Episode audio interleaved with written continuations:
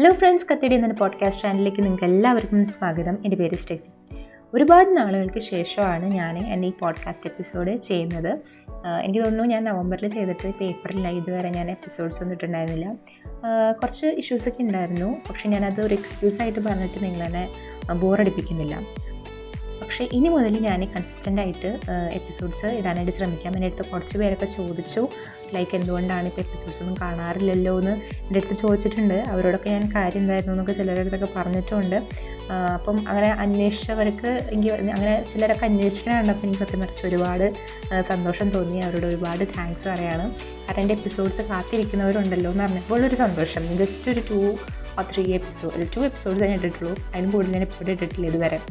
So ഇത് consistent ആയിട്ടിരിക്കാൻ വേണ്ടിയിട്ട് ഞാനൊരു ഡിസിഷൻ എടുത്ത എടുത്തേക്കാണ്. എനിക്ക് പറ്റുന്ന പോലെ ഞാൻ ഡെയിലി ഒരു ഫിഫ്റ്റീൻ മിനിറ്റ്സ് ആയാലും പോഡ്കാസ്റ്റ് ചെയ്യാൻ പോവും. ലൈക്ക് എന്തൊക്കെ നോയ്സ് ഡിസ്റ്റർബൻസ് വന്നാലും വന്നില്ലെങ്കിലും ഇനി എന്തായാലും ഞാൻ കൺസിസ്റ്റന്റ് ആയിട്ട് എപ്പിസോഡ് ഇടാൻ പോവാണ്. അല്ലാന്നുണ്ടെങ്കിൽ എനിക്ക് ഒട്ടും ഞാൻ പെർഫെക്ഷൻ നോക്കി നോക്കി നോക്കിയിട്ട് ഇപ്പം സൗണ്ട് വേറെ ഡിസ്റ്റർബൻസ് നോ ഡിസ്റ്റർബൻസ് വരാൻ പാടില്ല പറയുന്ന നേരത്ത് ഇതൊക്കെ നോക്കി നോക്കിയിട്ട് ഇപ്പോൾ എന്താണെന്ന് വെച്ചാൽ ഒറ്റൊരു എപ്പിസോഡ് എനിക്ക് ചെയ്യാൻ പറ്റുന്നില്ല. അപ്പോൾ അതില്ലാതിരിക്കാൻ വേണ്ടിയിട്ട് ഞാൻ പരമാവധി എപ്പിസോഡ്സ് ഡെയിലി പറ്റുകയാണെങ്കിൽ ഡെയിലി തന്നെ ഞാൻ ഒരു കുറച്ച് സമയത്തേക്കാണെങ്കിലും ഇടാൻ പോവാണ്. ഓൾറൈറ്റ് അപ്പോൾ ഇന്ന് ഞാൻ സംസാരിക്കാൻ പോകുന്നത് അഡ്മറേഷനെ കുറിച്ചിട്ടാണ്.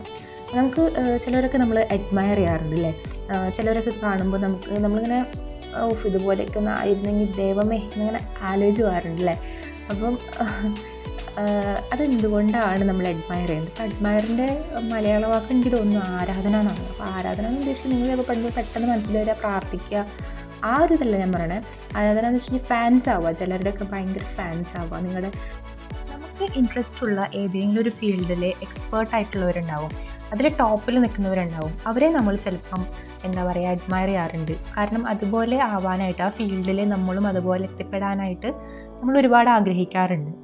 സോ ഇതിനെയാണ് നമ്മൾ അഡ്മിറേഷൻ എന്ന് കൊണ്ട് ഉദ്ദേശിക്കുന്നത്. ചിലർ ഫിലിം സ്റ്റാർസിനെ ആവും അഡ്മയർ ചെയ്യുന്നുണ്ടാവുക ചിലർ പൊളിറ്റീഷ്യൻസിനെ ആയിരിക്കും അങ്ങനെ പല എന്താ പറയുക കാറ്റഗറിയിൽ പെടുന്നു പക്ഷേ ഏതിനോടാണ് നമുക്ക് ഇൻട്രസ്റ്റ് ഉള്ളത്?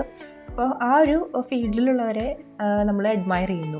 കാരണം അവരിലുള്ള ക്വാളിറ്റി നമ്മളിൽ ഉണ്ടാവണമെന്ന് ആഗ്രഹിക്കുന്നതുകൊണ്ടാണ് നമ്മൾ അങ്ങനെയുള്ളവരെ കാണുമ്പോൾ നമ്മൾ അഡ്മയർ ചെയ്യുന്നത്. പക്ഷേ പലപ്പോഴും ഈ അഡ്മറേഷനും ലവും തമ്മിൽ നമ്മൾ കൂട്ടിക്കുഴയ്ക്കാറുണ്ട് അപ്പം ഇത് പറഞ്ഞപ്പോൾ എനിക്കൊരു ഒരു ഇൻസിഡന്റ് ഓർമ്മ വരികയാണ്. അവിടെ ഒരു പെങ്കൊച്ചൊരു പയ്യനുണ്ടായിരുന്നു പെങ്കൊച്ച് സീനിയർ ആയിരുന്നു.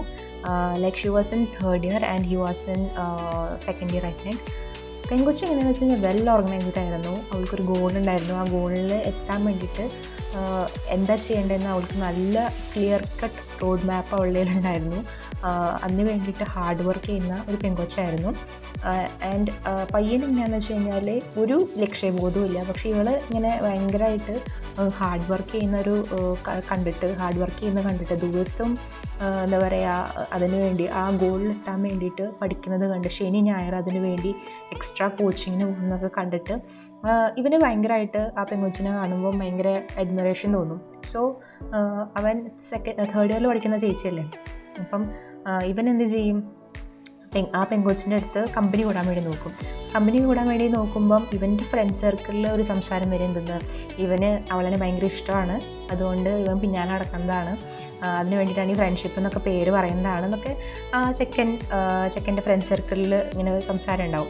അപ്പം അങ്ങനെ സംസാരം ഉണ്ടായി. കുറച്ച് കഴിഞ്ഞപ്പം അത് ആ, പെങ്കുച്ചിന്റെ ചെവിയിലെത്തും പെങ്കൊച്ചിന് ഭയങ്കര സങ്കടമാവും ഇങ്ങനെ ഒക്കെ പറയുന്നത് കണ്ടിട്ട്.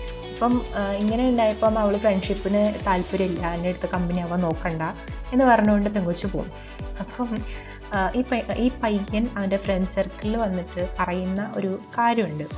When you admire someone you want to be them നിങ്ങൾ ആരെങ്കിലും അഡ്മയർ ചെയ്യുന്നെങ്കിൽ നിങ്ങൾക്ക് അവരെ പോലെ ആവാനായിരിക്കും ആഗ്രഹം. And when you love someone you want to be with them നിങ്ങളൊരാളെ സ്നേഹിക്കുകയാണെങ്കിൽ നിങ്ങൾ എന്താണ് അവരുടെ കൂടെ എന്നും ജീവിതകാലം മൊത്തം ഉണ്ടാവണമെന്ന് ആഗ്രഹിക്കുകയാണ് ചെയ്യുന്നത്.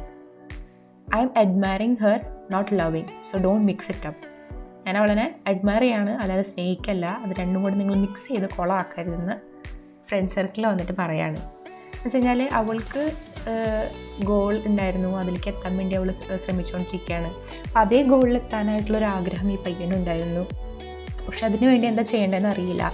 സോ അതിന് വേണ്ടിയിട്ടാണ് കമ്പനി ആവാൻ നോക്കിയിരുന്നത്.